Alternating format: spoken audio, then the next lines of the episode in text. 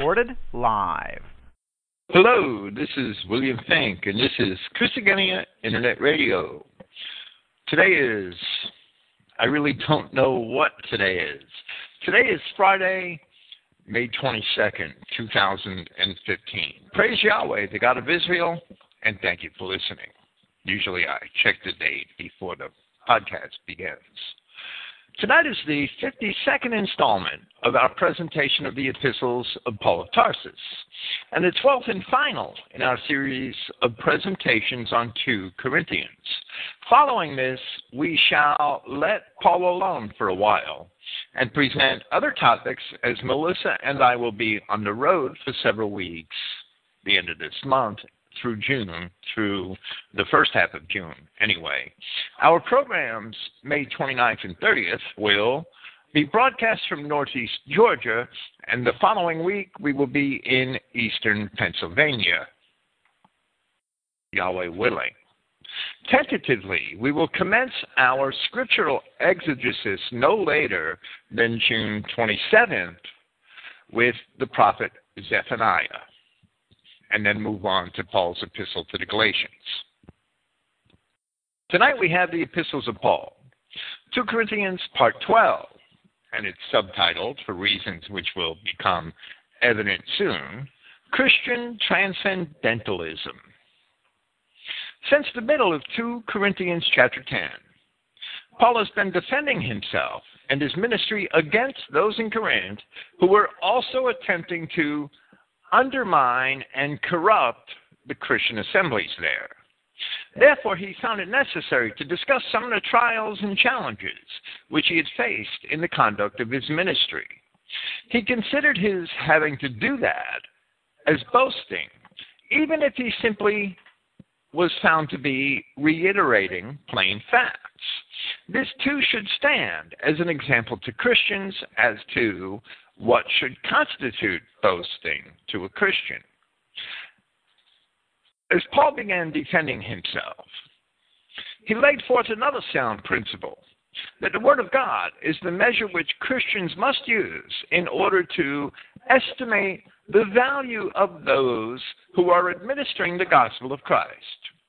Therefore, if one comes to you preaching a gospel other than the gospel of Christ, other than the gospel which we have received from the apostles, or who claims to have some sort of esoteric knowledge which is not consistent with the Word of God, that person must be rejected as a false apostle, a treacherous worker, and is perhaps even a minister of Satan.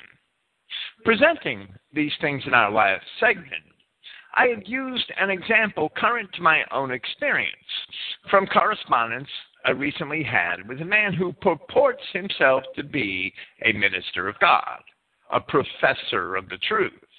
This man claimed that he had been to the heavens and back more than once, and therefore had some esoteric knowledge based upon his own supposed personal experience. Then he told me that he supposedly had a message for me from God to, quote unquote, Get rid of the hate and balance your gifts of wisdom with love. What such fools do not realize is that hate is a necessary component of love.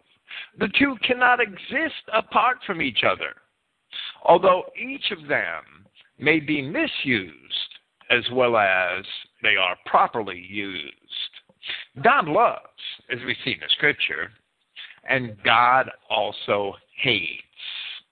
One place in Scripture where this is clear is Malachi chapter 1, from a passage which Paul himself quotes in Romans chapter 9, and where Yahweh God is portrayed as saying to the children of Israel, I have loved you. Yet you say, Wherein hast thou loved us? Was not Esau Jacob's brother? Saith Yahweh, Yet I loved Jacob, and I hated Esau, and laid his mountains and his heritage waste for the dragons of the wilderness. Now, Esau ostensibly is not the only thing God hates, but Esau is the scriptural example. So we see that God hates. And in Malachi, he is portrayed as hating Esau and his progeny. Paul of Tarsus must have shared that hate. As in Romans chapter 9, he identified the progeny of Esau as vessels of destruction.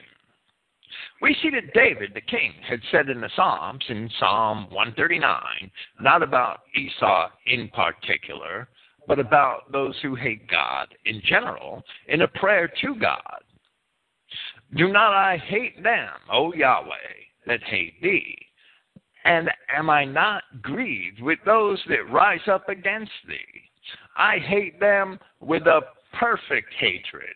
I count them mine enemies. In order to express love for God, men must also stand against all those who hate God, and also all of those who despise God's law. Therefore, from 2 Chronicles chapter 19, from verse 2, and we'll read it in part. Shouldest thou help the ungodly and have love for them that hate Yahweh? Therefore, if you do those things, therefore is the wrath upon you from before Yahweh.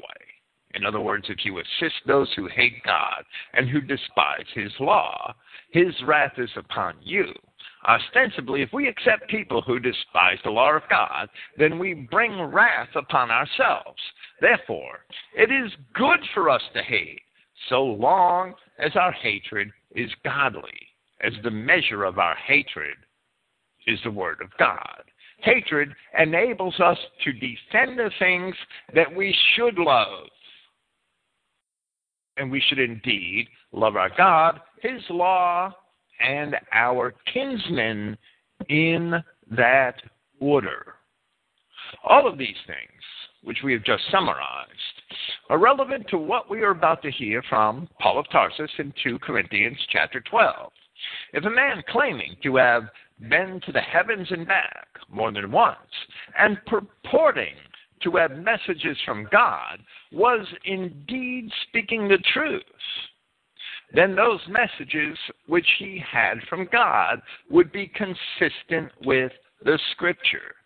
If his messages are not consistent with Scripture, he has either deceived himself or he is purposely attempting to deceive others. If, as Paul said, the Word of God is the measure which Christians must use, then there are no messages from God which are contrary to the Word of God in Scripture. All who claim to bear such messages must be rejected as false apostles and ministers of Satan.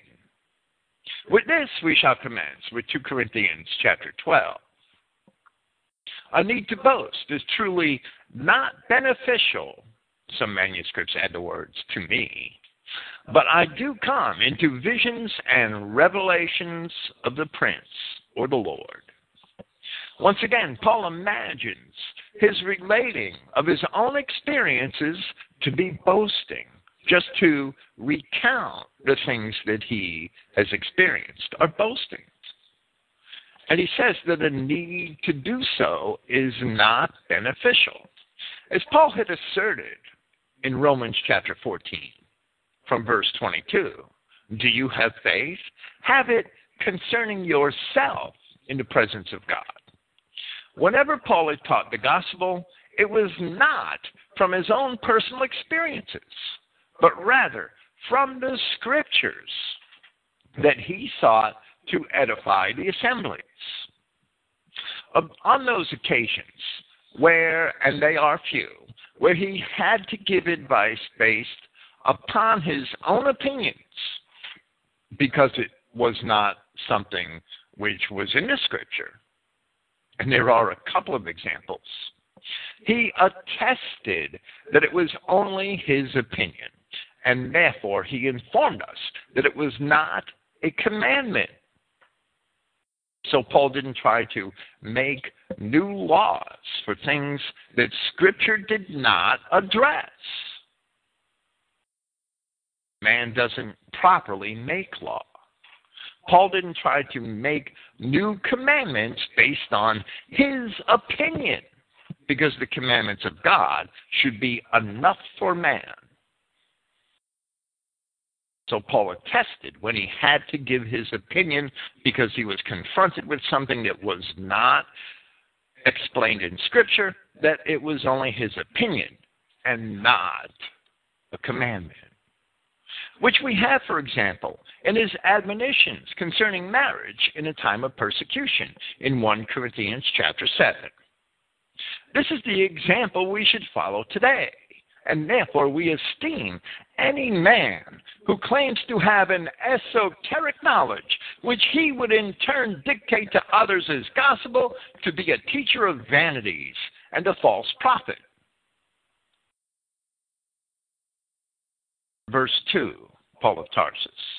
Fourteen years ago, I knew a man among the number of the anointed and yes, that could say in Christ, as the mainstream translations have it. Paul's talking about the general body of Christ. They are the anointed. As the Apostle John says, the anointing which we have received. Fourteen years before Paul had written this epistle would have been with all certainty sometime around early 43 AD, which was just before the events of Acts chapter 12 and the death of Herod Agrippa I, which occurred in the spring of 44 AD. During this time, Paul was in both Antioch and Jerusalem. In the closing verses of Acts chapter 11, we read, And in these days came prophets from Jerusalem unto Antioch. And there stood up one of them, named Agabus, and signified by the Spirit that there should be great dearth throughout all the world, which came to pass in the days of Claudius Caesar. Then the disciples, every man according to his ability, determined to send relief unto the brethren which dwelt in Judea, which also they did, and sent it to the elders by the hands of Barnabas and Saul. While we shall not speculate exactly who it was that Paul was referring to here, his comments may certainly be understood in the context. His comments here may certainly be understood in the context of Acts chapter 11, in the end of that passage.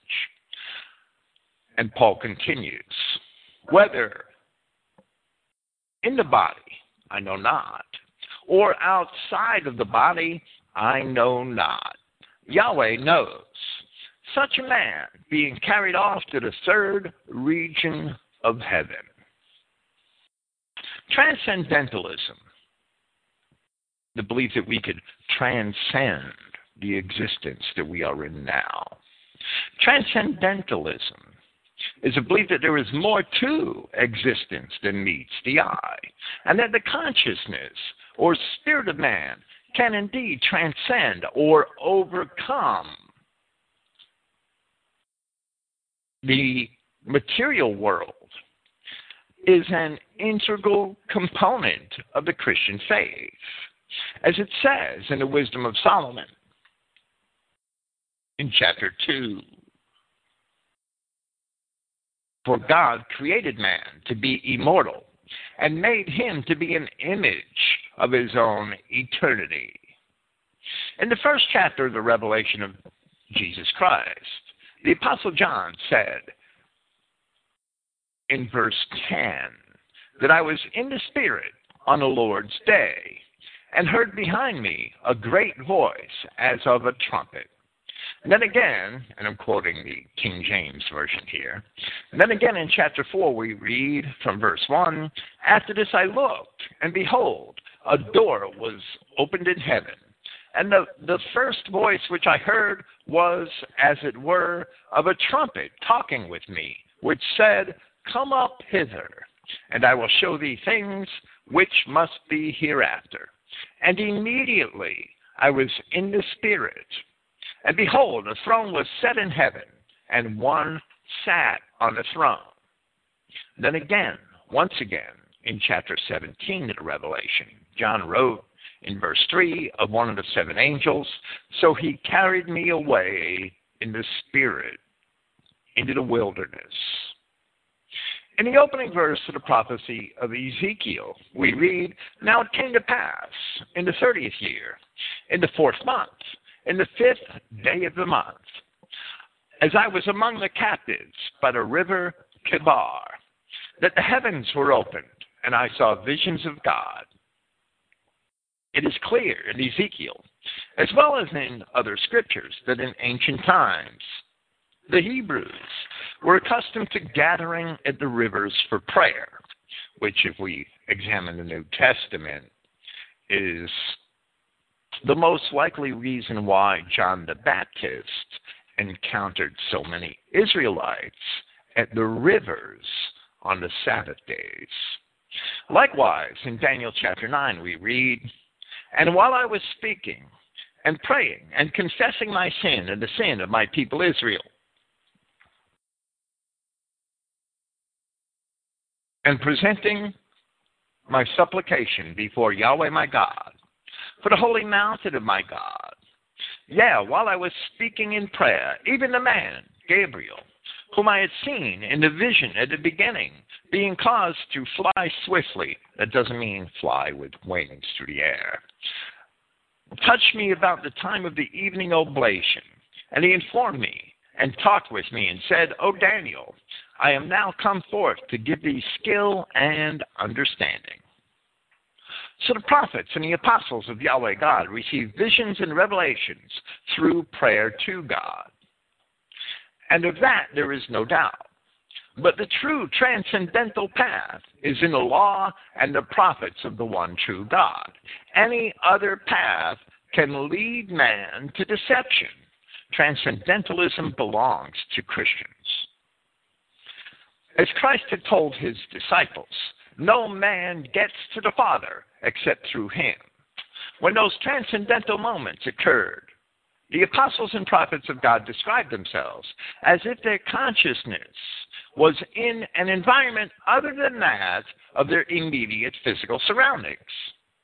But a man who boasts of having done this, according to the example set here by Paul of Tarsus, is being foolish. And a man who claims to have esoteric knowledge in this manner, which is contrary to the plain word of Scripture, is a false prophet and a minister of Satan. And of that, there is no doubt. We can all have dreams and visions, but not all dreams and visions are truly from God.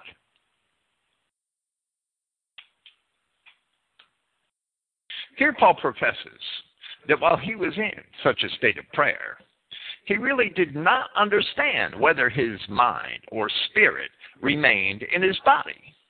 And therefore, Paul could not detect in this state of consciousness whether he was only imagining a departure from his body or whether his spirit did indeed depart from his body. And in the end, whichever one you want to believe, one or the other, it don't matter. It doesn't matter and you don't necessarily have to choose one. Choose a side. Which one was it? That that's a um, tactic the Jews love to use, getting you to choose something that you cannot know, and then they try to undermine you and ruin your faith by getting you to choose something you can't know. We don't have to choose. There are some things which we just can't know. And that same thing, in that same manner, Paul's admission is humble. And that is also an example which we Christians should follow. Perhaps we should do a series and call it Pragmatic Transcendentalism. the third region of heaven, I'm sorry I'm laughing, the third region of heaven reflects Paul's view of the creation only in some part. And this is not by itself some sort of cosmological treatise. And therefore, any conclusions regarding the structure of the universe cannot be made based upon such a single and limited statement. In the writing known as 2 Enoch, second Enoch 2 Enoch, it is asserted that there are seven heavens, which represents a cosmology similar to that of the Babylonians and the Hindus and certain other pagan religions. We would not promote any of those things, as we would not promote the rather late writing known as 2 Enoch. It certainly didn't belong to Enoch. We would not promote it as being authoritative in any degree. Furthermore, the Babylonian model of the heavens, the seven heavens, seems to have associated a region of heaven with each of the major visible heavenly bodies or planets, which were in turn associated with the various of their idols or gods, if we want to use that word, of their idols. The Hindu model differed significantly in that it esteemed the existence of seven heavens or higher worlds, each of which were attainable by man through some rather human estimation of the path to piety. And it is also imagined that there were seven lower worlds or seven hells as well as seven heavens. Both of these models, the Hindu and the Babylonian, are derived from the sophistry of man. And both models are contrary to the word of the God of the Bible. There are some other similar beliefs in ancient pagan religions which vary on this theme. The Romans kind of fell in line with the Babylonians it seems that the ancient Germanic pagans reflected a belief in nine realms, including Midgard, or Earth, Niflheim, or Hell, and seven other realms, which were occupied either by gods or by demons. I would call them demons. They were actually elves or giants or other fascinating creatures those nine realms were imagined to each be a part of a giant tree. So the seven heavens view of the pagans is certainly not the view of Christian scripture. And we cannot deduce much more from Paul's description here as to what he meant by the third region of heaven. There are some things which we don't have to know until we get more information. We just leave them on the back burner. The form of the word, most often translated as heavens in the plural in the Old Testament, the form of the word is in the Hebrew language a noun of dual form. Dual form nouns indicate that there are specifically two of the item being described. So when a noun is found in the dual form, the language is telling us, the person speaking the word is telling us that he's referring to two of the item involved. In English, we only have singular and plural. We don't have dual form nouns. If we had a dual form, then the singular would mean one, the dual form would mean two, and the plural would mean three or more. That's the way the Hebrew is. There are actually some archaic Greek nouns that are dual form nouns. Osa is one of them. Is the singular word for eye, and then there's osa, which means two eyes. It's a dual form. Therefore, Paul's reference to the third heaven is not necessarily indicative of there actually being three or more heavens. For this reason and others, translating this passage, we chose to render the Greek word uranos as a region of heaven. We interpreted the word that means heaven as a to mean a region of heaven. And Liddell and Scott explain that the word was indeed used to describe heaven or the sky or a region of heaven. So we interpreted it in that manner so that we could show that Paul's thinking does not necessarily conflict with the Hebrew idea that heavens, in English being plural, was a dual form noun. That's technical, but we can't tr- purposely translate the scripture so that it's in conflict with itself. If we have an alternative where the scripture is not in conflict with itself, then with all honesty, we must choose the alternative. Verse 3 And I know such a man, whether in the body or apart from the body, I know not. Yahweh knows. And that's all that matters, right? That he had been carried off into that paradise, and he had heard unutterable sayings, which to speak with a man is not permitted. The um, a couple of codices and the majority text have the um, parenthetical clause in verse 3 to read whether in the body or outside of the body, I know not. Yahweh knows. Slight difference. The unutterable sayings are not necessarily forbidden by some law but may well be forbidden by the mere facts of creation, that man is simply unable to know them or unable to hear them. There are limits of the written law, but there are also the limits of nature which preclude man from doing things, whereby man simply does not have the ability to do everything which he may be able to imagine. For instance, it is not permitted for man to jump so high as the moon. But there is no written law against such a thing. So, where Paul says, which to speak with a man is not permitted, it could simply be a limit of the physical creation, for instance. It doesn't necessarily mean that there's some law in heaven, thou shalt not speak in this tongue to a man. The Greek word paradises. Paradises is here traditionally transliterated as paradise, or simply a park in Greek, or in Hebrew. That's all it means, is a park.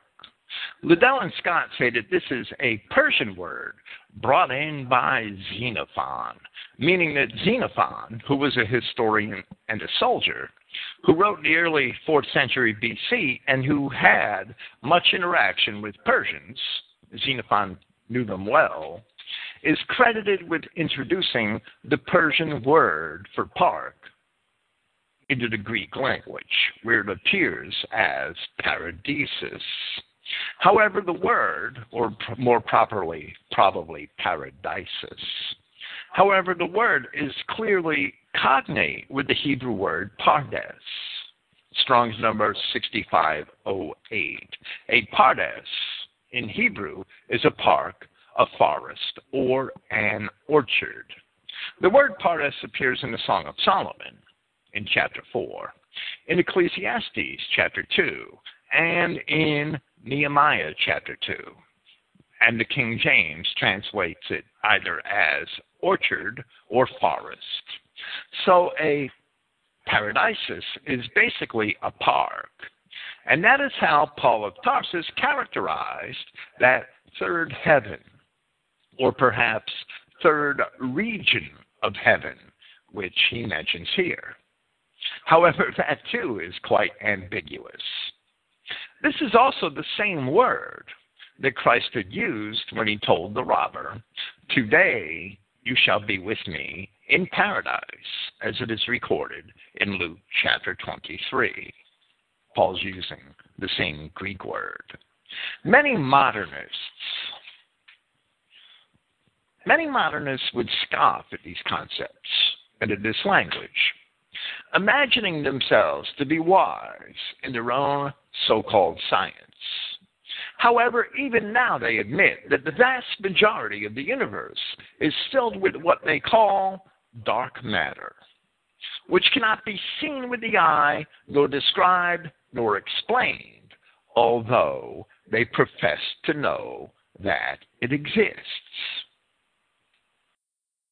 As David said in the Psalms, in Psalm 19, and I'll read it from the NASB. The heavens are telling of the glory of God, and their expanse is declaring the work of his hands.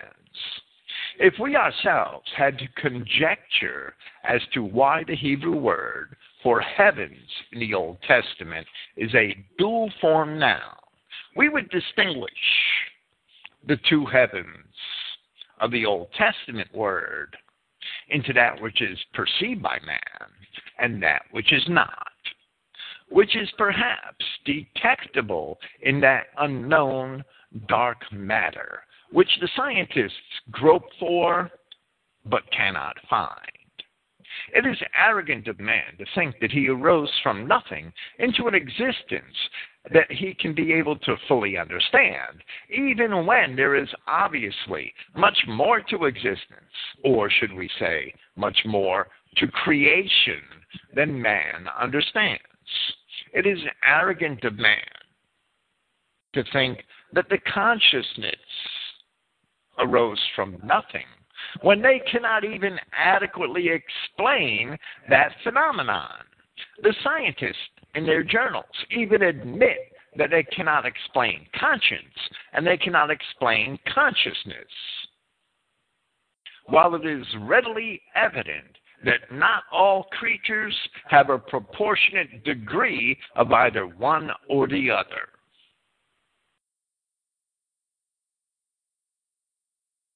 As Paul of Tarsus had explained in Romans chapter 1, which we shall only paraphrase here, that which is to be known of God is visible among men, because God has made it known to men. God has made known to men the unseen things of His from the creation of the cosmos, or the order, or the world. Things which are clearly observed and understood in the things made both of his eternal power and divinity. Yet, alleging to be wise, they became fools. Yes, they did. They're bigger fools today than they were then. In Hebrews chapter 11, Paul admonished that that which is seen has not come into being from things visible. So scientists admit that they cannot see 94% of the mass in the universe, but they claim to know it's there. 1900 years after Paul wrote those words,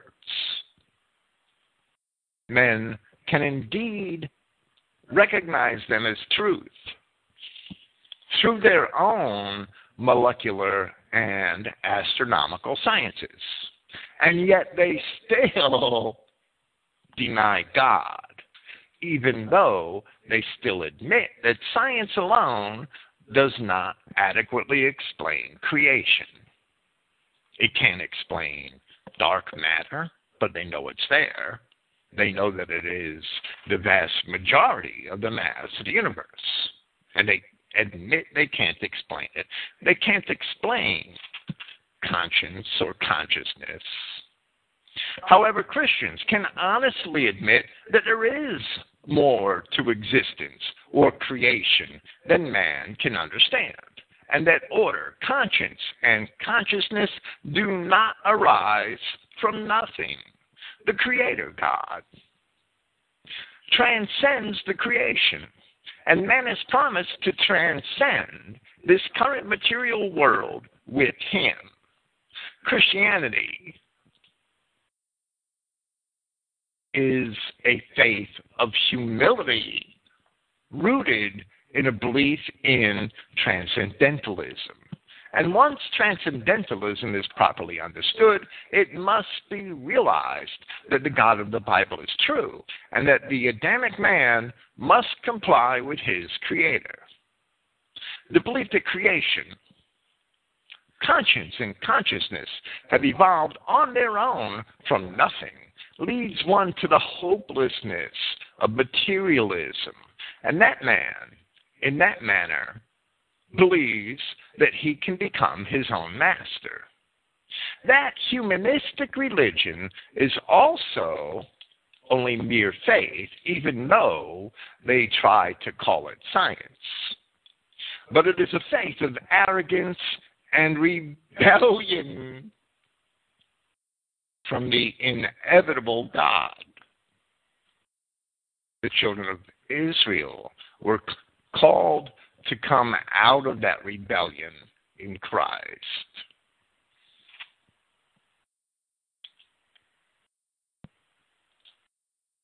Verse 5.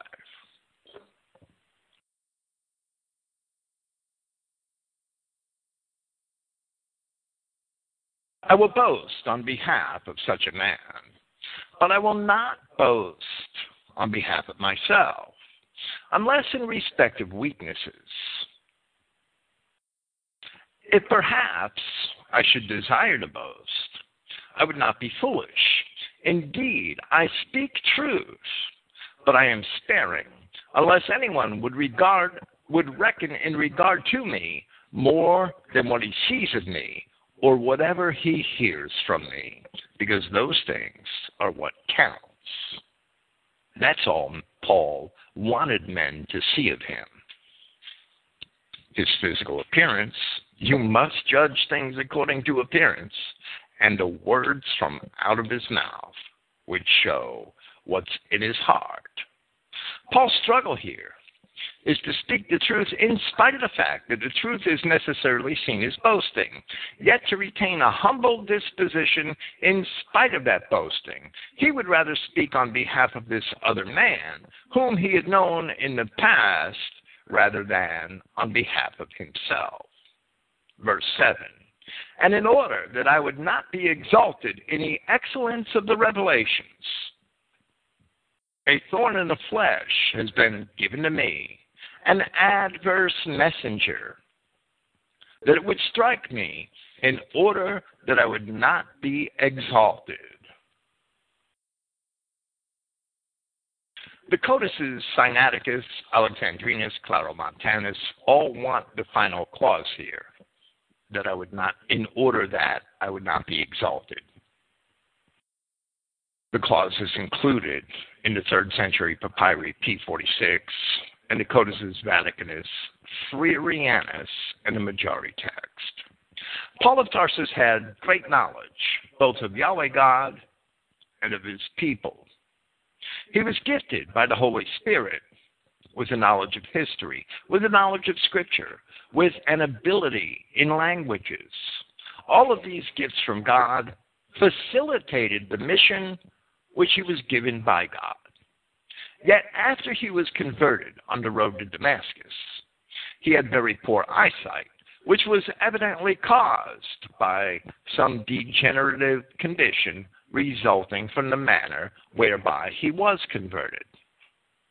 In the aftermath of his experience on the road to Damascus, we see it recorded in Acts chapter 9 that when Hananias first spoke to Paul, at once there fell from his eyes like scales. Then his sight was restored, and arising, he was immersed.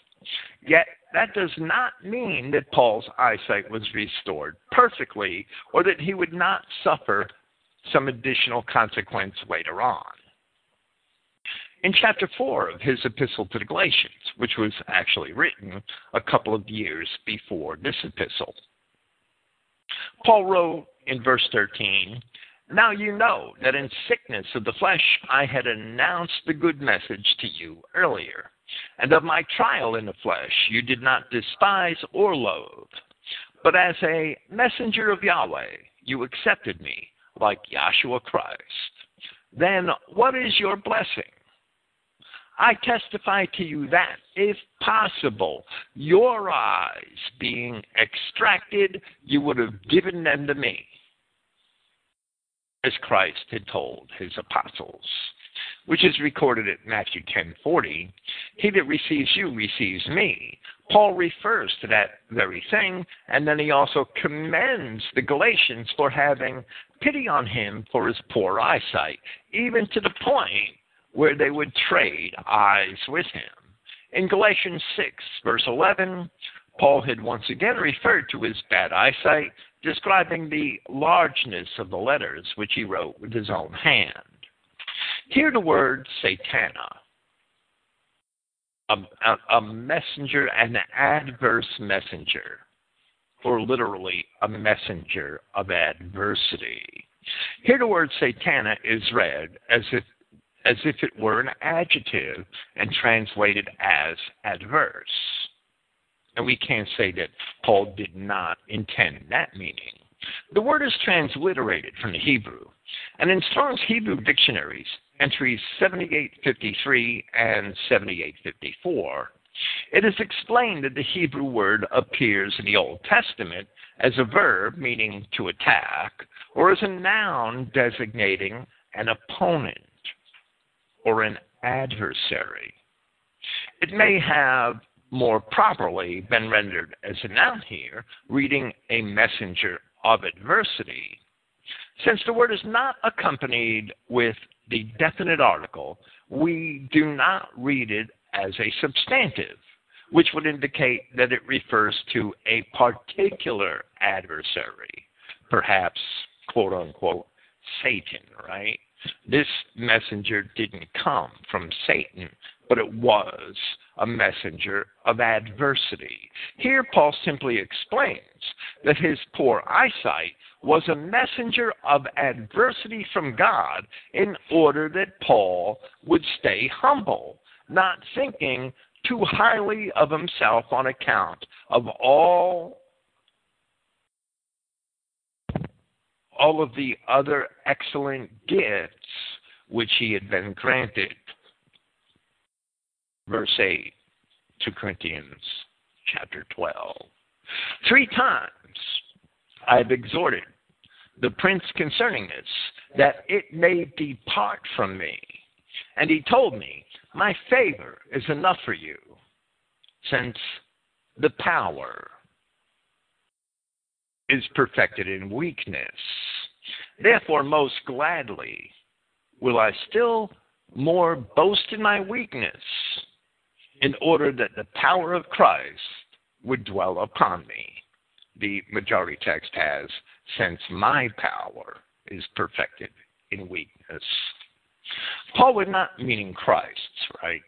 Paul would not be relieved of his weakness through prayer since it was the will of God for him to have such a weakness, that he be humbled in such a manner. The power of God is perfected in weakness. Seeing that if Paul thought that his ministry and everything which he had endured were from of his own ability, then he could not give the credit to God. If Paul endured things that he himself couldn't possibly have endured, then he had to give the credit to God. The power of God is manifest when men do things that they could not realistically accomplish on their own. When we suffer such trials, we are not always so fortunate in this life to learn the reasons for those trials. But Paul is saying that he prayed and learned through his prayer why his poor eyesight was such an obstacle to him.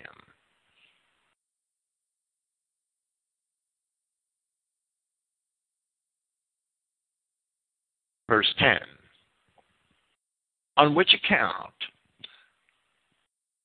I am well pleased with weaknesses, with injuries, with torments, with persecutions and difficulties on behalf of Christ. For when I am weak, then I am powerful. The Greek word anagke in the plural is torments here, but in the King James Version it is only necessities. Liddell and Scott defined the word as force, constraint, necessary, necessity, actual force, violence, or torture. Force or necessity. Necessity in that case means to do something forcibly for a purposeful reason, as a necessity to be forced to do something because you must do it for some reason or other. Likewise, 1 Corinthians chapter 7 verse 26 where the King James version has distress for the same word, we interpret it as violence. So what I'm saying is that the King James version tends to translate this word anagke without enough force. Among the challenges which Paul faced in the execution of his ministry, which he refers to here and which he had already recounted in chapter 11 of this epistle, he clearly listed things which can be considered to have been torments, far beyond simple necessity the King James usually understates this word for some reason. When men recognize their own weaknesses and in humility they submit themselves to their God, that is when they may find the true power which is within the providence of God, and that He may indeed work within them, as He worked within Paul to accomplish the things that Paul had to do. Verse 11 I become foolish. You have compelled me. Indeed, I ought to be joined by you, for in nothing am I inferior to those most eminent apostles or ambassadors, if also I am nothing. And once again, as it was in verse 5 of chapter 11 of this epistle, the label, those most eminent ambassadors or apostles, is affixed by Paul to those pretentious men who have opposed him in Corinth. This has nothing to do with the twelve. It has everything to do with the people in Corinth who Paul has been addressing here for several chapters who have been trying to undermine and corrupt the assembly of Christians in Corinth. This Christian idea that the word apostle was used only to apply to the 12 is a false church idea. It needs to be thrown out because it's not true. Paul used it here and in chapter 11 sarcastically of his adversaries in Corinth.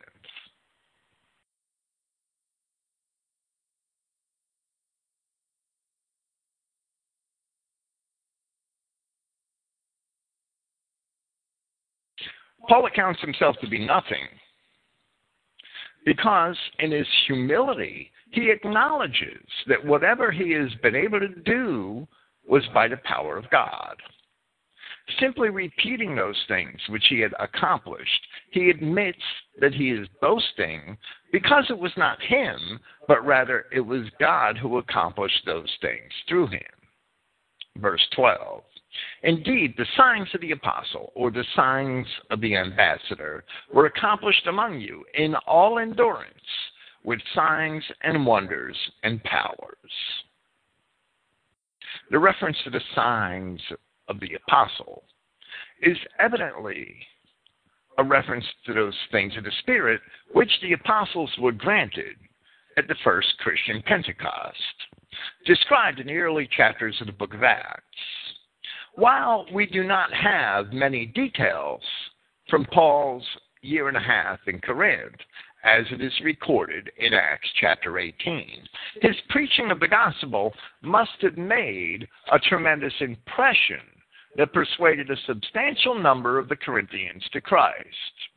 Two of the Judean assembly hall leaders in Corinth were also converted to Christ by Paul, the first one being Crispus in Acts chapter 18, verse 8, and then Sosthenes, who had at first opposed him openly, was later brought to Christ. And we learn that by comparing Acts chapter 18, verse 17, with 1 Corinthians chapter 1, verse 1.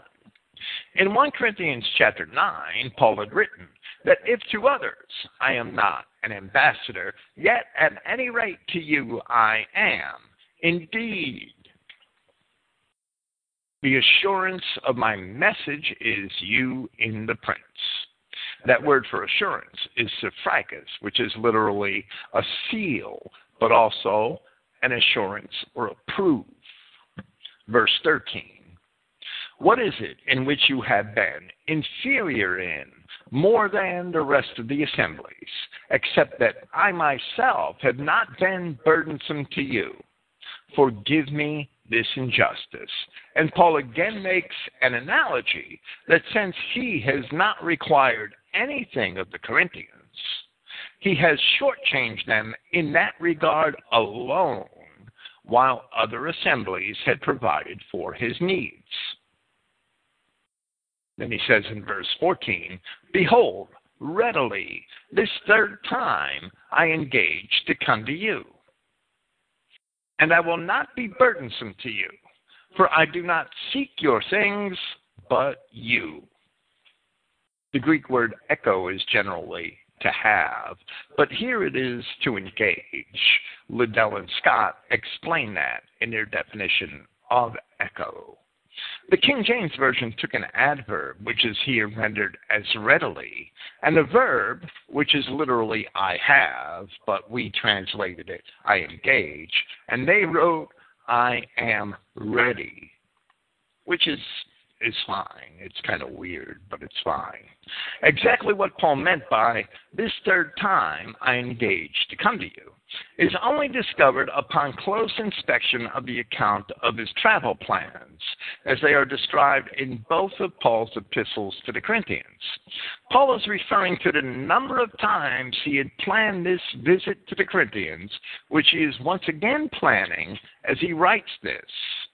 We see in 2 Corinthians chapter 1 and in 1 Corinthians chapter 16 that at first Paul had planned on visiting Corinth after he departed from Ephesus.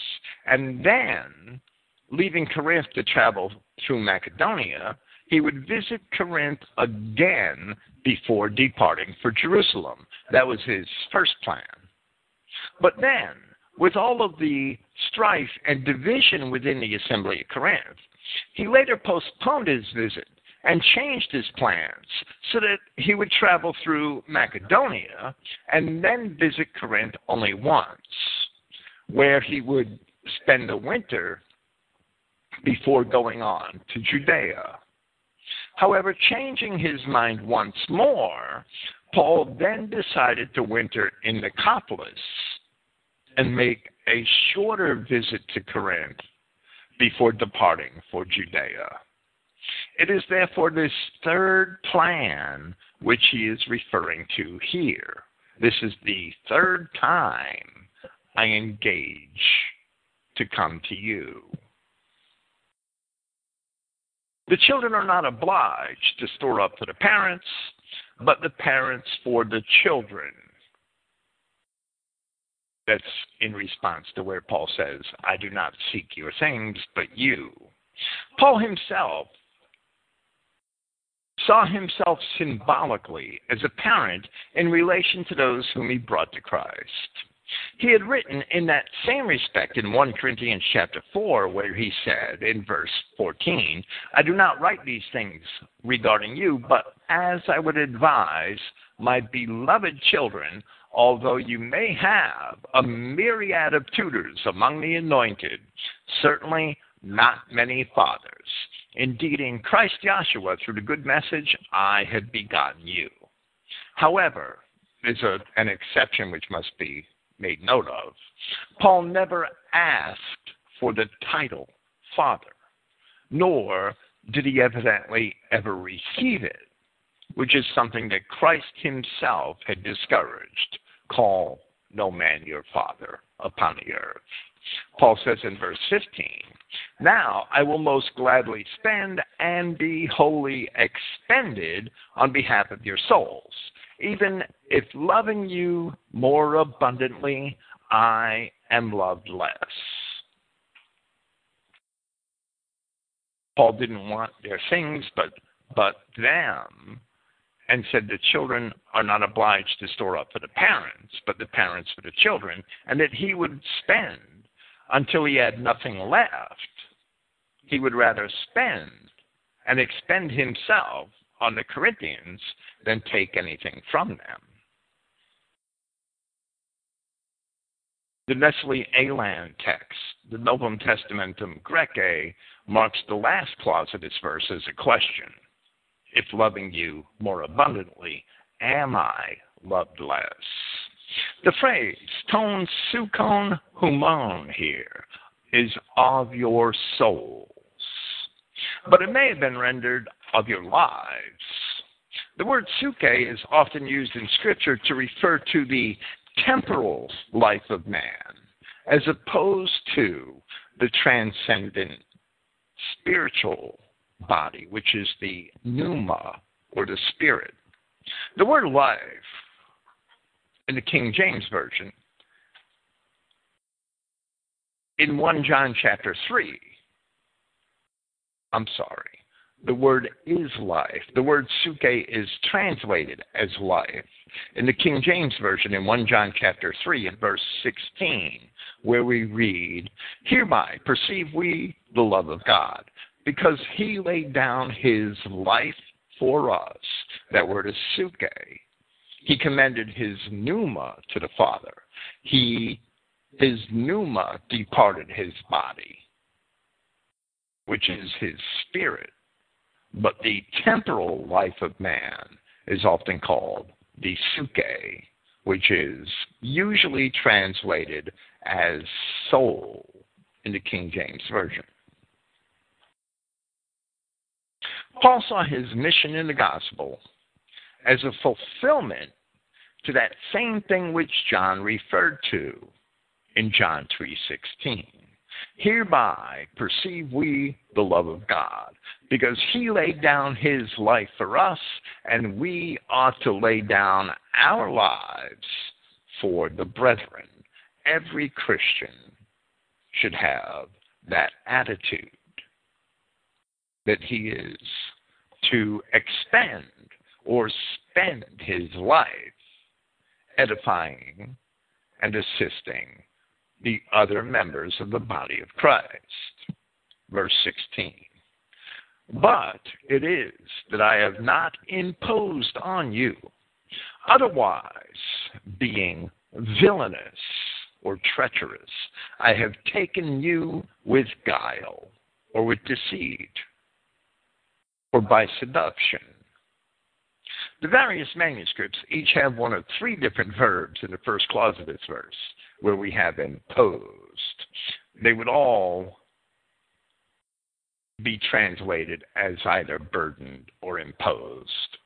Paul asserts that if he had imposed on them, if he had demanded that they support him as he instructed them in the gospel, as he explained in 1 Corinthians chapter 9 that he indeed had a right to do, only then could he be accused of having deceived them? But since he never burdened them, since he never asked them for anything, no one could ever accuse him of deceiving them, because he asked nothing of them, and therefore he had nothing to gain for himself in return.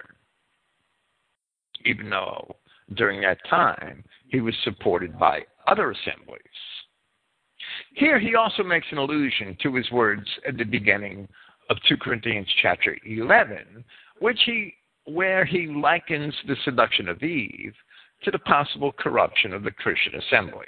So he's still playing on that idea. Verse 17. Of those several whom I had sent to you, through them have I defrauded you? I have summoned Titus and have sent him with the brother. Has Titus defrauded you? Have we not walked in the same spirit, nor in the same steps? Paul has not asked anything of the Corinthians, and therefore he challenges them to consider whether he, or even Titus, who had just come to him from Corinth, had defrauded them in any way. Of course, they would not be able to answer in the affirmative. So they would see that they walked in the same spirit, in the same steps. Timothy was also in Corinth at an earlier time, a year before this not quite a year, having delivered Paul's first epistle to them. So he must be also be among those several whom Paul refers to here. Verse 19. But now, do you suppose that we are speaking in defense to you? We speak among the anointed before Yahweh, and all things, beloved, on behalf of your building or your edification. The Novum Testamentum Graece does not mark the first clause of this verse as a question, where we may write, But now you suppose that we are speaking in defense to you. The third century papyrus, P46, has the negative particle ou at the front of this verse. And in that manner, it would be read as Thayer has it in his definition at ou, that ou is used interrogatively when an affirmative answer is expected, meaning, do you suppose that we that we are speaking in defense to you? And the Corinthians would have to say yes. Of course, they would be wrong, but they would have to say yes. Other manuscripts have other variations of this clause, none of them significant. For I fear, verse 20, for I fear, having come, perhaps I should not find you such as I desire. And I would be found by you such as you do not desire. In other words, he would be awfully angry with them if he did not find them such as he desires lest perhaps there be contention, jealousy, angers, intrigues, bragging, slanders, indignations, disturbances. For this very reason, Paul had already twice delayed his planned visit to Corinth. This is his third plan to see them. Twice he'd already put it off, delayed his visit because of these reasons. In his first letter to the Corinthians, he had spoken at length in reference to the contentions and divisions among them. He evidently wanted the assembly to straighten out their own problems before he visited them, as he had also admonished them in 1 Corinthians chapter 6 that they should be able to hear and decide matters among themselves without such quarrels. Again, upon my having come, should my God humble me before you. And should I mourn for those many having failed before and not repenting after the uncleanness and fornication and licentiousness which they have practiced? These are both questions with all certainty.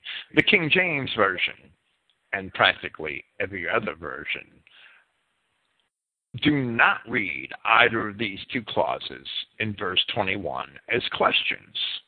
The verse begins with a negative particle, may, to which the King James Version adds a word in italics, and. Here I must read may, which is generally not, as an interrogative particle, and again cite Thayer, Joseph Thayer's Greek English lexicon, and Thayer says in his definition at may, part 3, that as an interrogative particle, it is used when a negative answer is expected. And the second clause here, which does begin with the conjunction kai, which is generally and, continues the interrogation with the word and, it thereby extends the interrogation. Here in verse 21, if we examine the Greek, we have basically the same grammatical pattern which appears in the verses that King James, the King James Version and others do read as questions in verses 17 and 18 of this same chapter. The questions in those verses are written in the same pattern as those which we, which we read as questions here in this verse, beginning with may and then using using verbs of the indicative mood. Where Paul asks, again, upon my having come, should my God humble me before you, he seems to be making a rhetorical statement by which he means that if he comes in anger, it is really not himself who would be humbled, but the Corinthians who would be humbled. And the evidence of our the evidence of the veracity of our translation is in these two epistles to the Corinthians. Speaking earlier of this same impending visit to Corinth, in 1 Corinthians 4:21, Paul asks, "What will ye? Shall I come unto you with a rod, or in love and in the spirit of meekness?" Paul's using a rhetorical device here to say basically the same thing. Then in 2 Corinthians chapter 10, Paul spoke of being powerful in presence in the face of those who thought that perhaps he was severe in word only, but not in action when he would be present. Where Paul asks here, in the second part of this of this verse 21. And should I mourn for those many having failed before and not repenting after the uncleanness and fornication and licentiousness which they have practiced? The answer to that is once again negative. No, Paul, you shouldn't mourn because we know that you won't. Paul left no space for such empathy for unrepentant sinners. As he said in 1 Corinthians chapter 5 of a fornicator, to deliver such a one unto Satan for destruction of the flesh, that the spirit may be saved in the day of the Lord Jesus. Where Paul did tell the Corinthians in that same chapter, in 1 Corinthians 5 2, that they should mourn, he told them they should mourn so that the unrepentant sinner would be taken out from among them. He's not mourning for unrepentant sinners. He's mourning that the, the assembly didn't appeal to God to remove the sinners, send them to Satan. From 1 Corinthians 5 2, from the King James Version. And ye are puffed up, and have not rather mourned that he who had done this thing might be taken away from among you? Therefore, our reading of these clauses in 2 Corinthians 12:21 as rhetorical questions, ostensibly questions which expect negative answers, is consistent with the context of Paul's other statements in these epistles, and with this we shall commence with 2 Corinthians chapter 13. This is the third time I am coming to you. In the mouth of two witnesses, even three, shall every matter be established. The Codex Alexandrinus has the first clause of this passage exactly as it is in 1214. Readily this third time I engage to come to you. It is evident from 1 Corinthians chapter 5 that Paul had written an earlier and now lost epistle to the assembly of Corinth, before the one which we know as his first. And in 1 Corinthians 5 9, he says, I wrote unto you in an epistle, meaning in a previous letter, not to company with fornicators. and that's the only way that we know that that letter ever existed. And therefore, that earlier epistle also seems to have contained Paul's original travel plans, which, as he explains in 2 Corinthians chapter 1, were for him to leave Ephesus and go to Corinth before heading to Macedonia. Then he wrote the epistle which we know as 1 Corinthians. And when he wrote that, it is evident he delayed coming to Corinth which we see in 1 Corinthians chapter 4, verses 18 and 19. And then in chapter 16 of that epistle, he says he will come and winter after he passes through Macedonia, planning to spend a winter in Corinth. But then Paul's travel plans are delayed once more, and he is wintering in Nicopolis. Yet here he attests for a third time that he will indeed visit Corinth. And he has written to them three times saying that he would visit them. So Paul is making an analogy of the three epistles promising his visit, that they serve as three witnesses, and that he will indeed make an appearance in Corinth once again. Of course, the law of two or three witnesses is cited, which is found in Scripture at Deuteronomy chapter 19, verse 15. Verse 2, 2 Corinthians 13. I've said beforehand, and I forewarn, while being present the second time and being absent now, to those who have failed before and to all the rest. That's a parenthetical statement. To those who have sinned before, perhaps, and to all the rest. In other words, unre- people who are unrepentant and yet judge others, because you can't judge a man for sin if you are an unrepentant sinner. To those who have failed before and to all the rest, that if I come, perhaps that I will not again be sparing. And this verse here also proves the veracity of our translation of the verse in 2 Corinthians 12:21. The majority text interpolates a word meaning I write into the parenthetical remark, so we see that in the King James Version. The phrase, while being present the second time and being absent now, is not, as some translations read it, a statement that Paul had already been to Corinth a second time.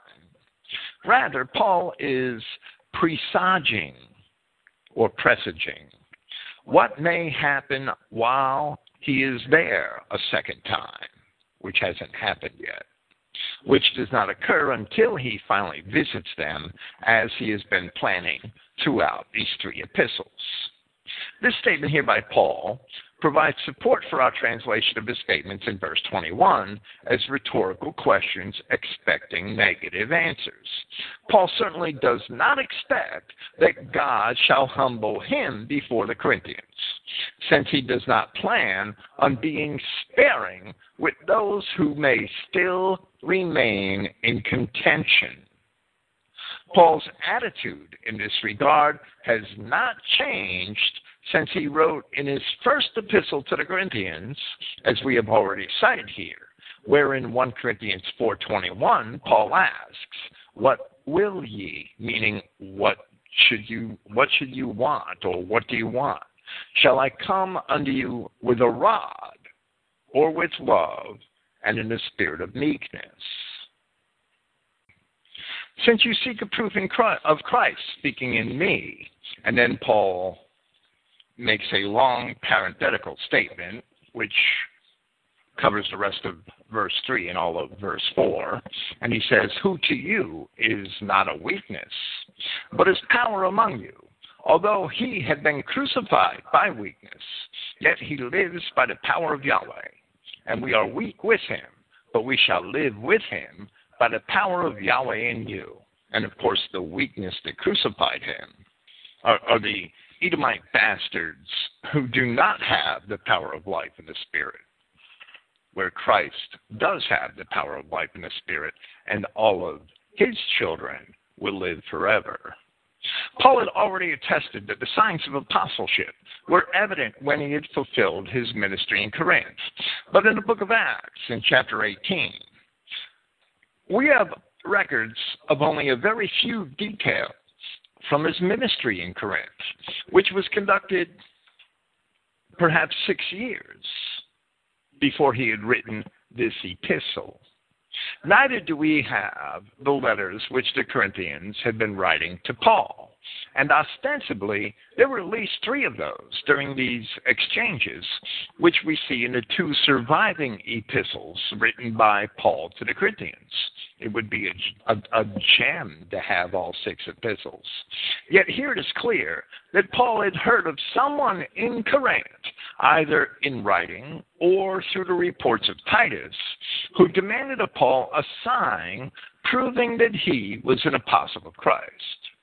And he continues after his parenthetical remark in verse 5 You yourselves must make trial whether you are in the faith. You must examine yourselves. Truly, do you not yourselves observe that Yahshua Christ is among you, unless somehow you are spurious? Now I expect that you will perceive that we are not spurious.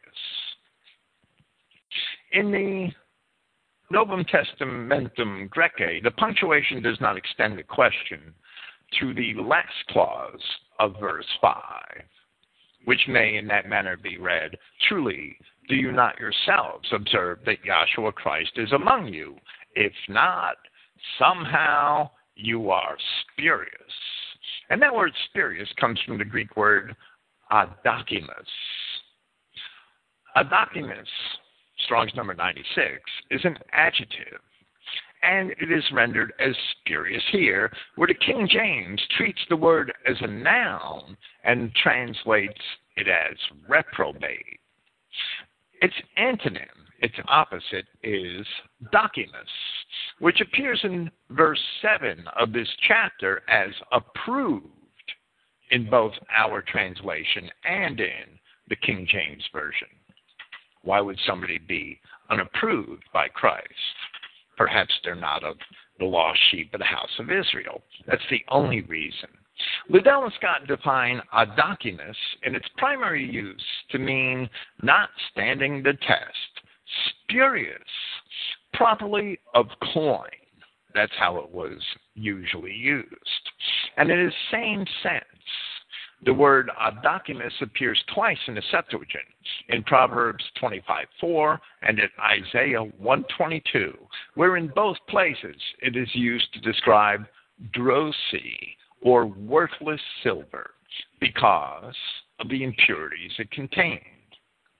Impure coins would be spurious because they were cut, because they contain materials which would not be found in authentic coins take a good ingot of silver, mix it half with brass or lead, try to pass it off as a real coin.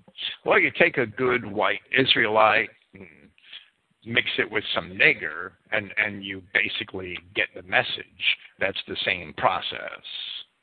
Using the word here, Paul certainly makes reference to the law of God, which states that a bastard shall not enter the congregation of God. Yahshua Christ is not among us when there are spurious people in our company. The only way that believers professing Christ could be rejected in such a manner is if they are indeed bastards and not sons, as Christ himself said in Matthew chapter 7, in verse 22.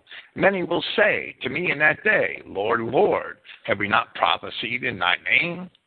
And in thy name have cast out devils? And in thy name done many wonderful works? Then I will profess unto them, I never knew you.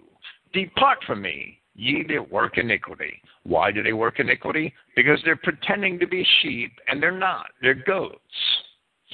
Yahweh said, to the children of Israel, You only have I known of all the people of the earth, of all the families of the earth. Paul had written to this same assembly in this same manner in 1 Corinthians chapter 11, where he had said from verse 27 Consequently, whoever would eat the wheat bread or drink the cup of the prince unworthily will be liable of the body and blood of the prince. But a man must scrutinize himself, and thus, from of the wheat bread let him drink, and from of the cup I'm sorry, from of the wheat bread let him eat, and from of the cup let him drink. For he that is eating and drinking, eats and drinks condemnation for himself, not distinguishing the body. Those wolves among the sheep, they know who they are. For this reason, there are among you many feeble and sickly, and plenty have fallen asleep. If then we had made a distinction of ourselves, anacrino, not crino. It doesn't say judged ourselves as we see in the King James. That translation is plain dishonest. If then we had made a distinction of ourselves, perhaps we would not be judged. Same thing Paul's saying here, all over again. Christ is among us. If we've come out from among them and touched not the unclean, otherwise, some of us are spurious. And we pray to Yahweh that you will do nothing evil. Verse 7, 2 Corinthians 13 not in order that we appear approved, but that what you may do what is good, and we may be as if spurious. Paul is professing a desire that the Corinthians repent and demonstrate a Christian conduct, so exemplary as if to make even the apostles look like they are unworthy of the kingdom of God. Not that Paul or the apostles could actually be spurious, but that compared to the excellent behavior which they prayed the Corinthians would display, they would appear as if they were spurious.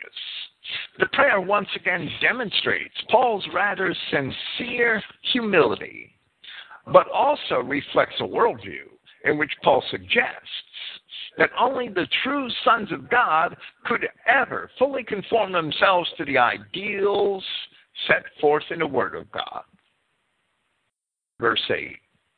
For we have not any power against the truth, but in defense of truth. The truth is consistent and unchanging, whether or not we want to believe it. Therefore, we can contend for it, but we cannot contend against it. We are delighted whenever we would be weak, but you would be powerful. And this we also pray for your restoration. Paul would be pleased to see his brethren elevated, even if it meant that he himself were debased. That reflects the attitude which all Christians should have, working towards the edification of their fellows, even if it is at their own expense. The Greek word here, katartisis, Strong's number 2676, a word which only appears here in the entire New Testament, even though the verb appears elsewhere and here as well. Katartisis is defined by Liddell and Scott as a restoration, and then as a training or education or discipline, where the King James Version has perfection. Paul had already explained in this epistle that his gospel is the gospel of reconciliation. The purpose of the gospel is to restore the children of Israel to the position of the sons of God, and therefore Paul seeks their restoration. Verse 10. Therefore, being absent, I write these things in order that being present, I would not make use of severity in accordance with the authority which the prince has given to me for building or edification, and not for destroying.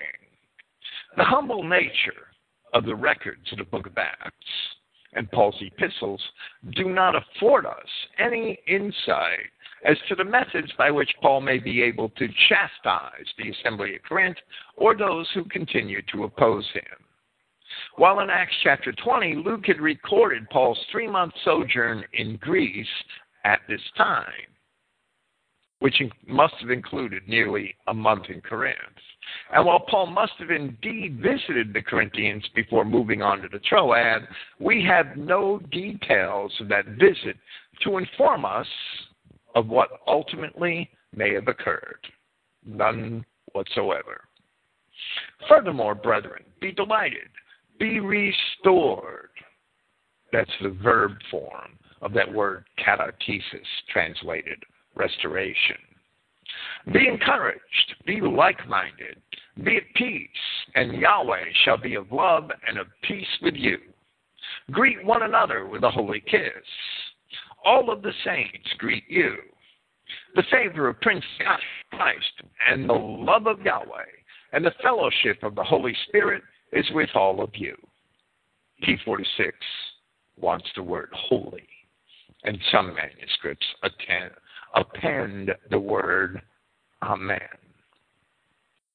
Once again, where the King James Version has perfected in verse 11, the Christogenea New Testament has restored. The Greek verb katartizo is defined by Liddell and Scott to mean to adjust or put in order again, to restore, and then metaphorically, to put to a right mind. After that, it has to furnish completely. As they say that the perfect passive participle was used in the sense of meaning well furnished or complete. However, we prefer to believe that Paul, in agreement with his gospel of reconciliation, was urging the Corinthians, who he also explained were of the dispersions of ancient Israel, to be restored to Yahweh their God in Christ. With a proper Christian identity worldview, we can properly translate the New Testament as all of the seemingly minor statements throughout Paul's epistles make a big difference, but they have been glossed over, and the primary meanings of these words have been ignored by all of the popular translations. There are several ways to say complete or perfect in Greek. Teleios is one. And other words signifying those things often appear in Scripture when it is those things which are meant. But katartizo and katartisis primarily mean restore and restoration. And Paul's gospel is indeed the gospel of reconciliation and restoration. This concludes our presentation of Paul's second epistle to the Corinthians. Yahweh willing, we will commence with our commentary on Paul's epistles in early July with the epistle to the Galatians and take a digression to cover a few other topics in the meantime as we shall be on the road. Tomorrow night, Esther, fraud or fable, they're your only two choices. Esther, fraud or fable, part two. Sunday afternoon, with Sven Longshanks, we hope to discuss what is white in a world of bastards and how white nationalists and identity Christians alike can properly cope with ethnicity in Europe and America. Thank you for joining me. Praise Yahweh.